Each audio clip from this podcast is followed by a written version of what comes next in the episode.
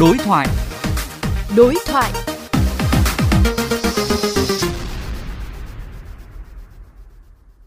Thưa quý vị, trong các ngày mùng 2 và mùng 3 tháng 5, dòng phương tiện quay lại Hà Nội sau kỳ nghỉ lễ kéo dài 4 ngày bắt đầu tăng, gây áp lực giao thông lên các tuyến đường cửa ngõ thủ đô. Để tránh kịch bản ùn tắc hàng cây số như một số năm trước, liên ngành thành phố Hà Nội đã lên sẵn phương án ứng phó.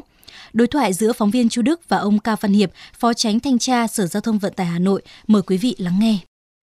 À, thưa ông, Liên ngành Hà Nội đã chuẩn bị như thế nào để đón lượng người và phương tiện được dự báo là rất lớn sẽ đổ về thành phố sau kỳ nghỉ lễ? Thanh tra Sở Giao thông Vận tải đã xây dựng kế hoạch 861 về công tác bố trí các lực lượng đảm bảo cái trật tự an toàn giao thông tức là phục vụ cho uh, người dân đi lại dịp lễ 30 tháng 4 và mùng 1 tháng 5 uh, à, trước trong và sau cái ngày kết thúc đợt nghỉ thì lực lượng thanh tra giao thông là bố trí 100% quân số và chia theo các cái ca các cái khung giờ trong ngày. Có 34 đơn vị trực thuộc ứng trực trong một ca là 300 cán bộ nhân viên trên một ngày để đảm bảo cái quân số hướng dẫn và đảm bảo phân luồng giao thông, phối hợp với các lực lượng chức năng để đảm bảo cái trật tự an toàn giao thông, chống cái ủn tắc giao thông. Các lực lượng mà tập trung là ở sau bến xe trọng điểm trên địa bàn của thành phố và đặc biệt là trên các cái tuyến đường quốc lộ, các cái cửa ngõ ra vào thủ đô. Đó là những cái tuyến ờ, đường quốc lộ 1 Tháp Vân Cầu Rẽ à, tuyến ờ, đường Đại lộ Thăng Long, tuyến đường ờ, 6 tuyến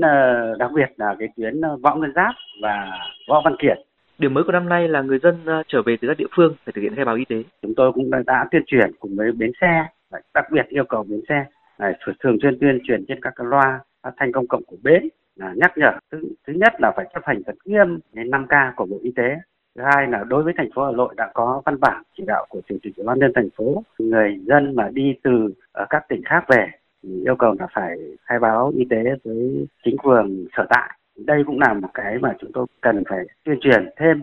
Ông có khuyến cáo nào tới người dân trên lộ trình trở lại Hà Nội? Theo quy luật là sau cái đợt nghỉ dài ngày là ngày mùng 3 tháng 5 là cái ngày cuối cùng các cái tuyến đường cửa ngõ đặc biệt là tuyến quốc lộ 1, đường quốc lộ 32 là những cái tuyến đường mà lượng phương tiện cũng như là người tham gia giao thông sẽ đổ dồn về rất là cao nên chúng tôi khuyến cáo với người tham gia giao thông và các phương tiện là chúng ta cũng lên là đổi các cái giờ lộ trình nó sớm hơn để nó giảm cái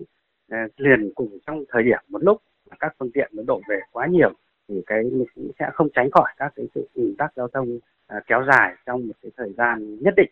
Chúng tôi cũng ờ, mong rằng tất cả người điều khiển phương tiện tham gia giao thông, chúng ta thứ nhất là chúng ta nên chấp hành nghiêm các cái quy định của pháp luật về đảm bảo trật tự an toàn giao thông và chúng ta cũng tranh thủ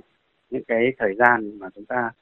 có những cái tuyến lộ trình nó phù hợp, thích hợp chúng ta di chuyển.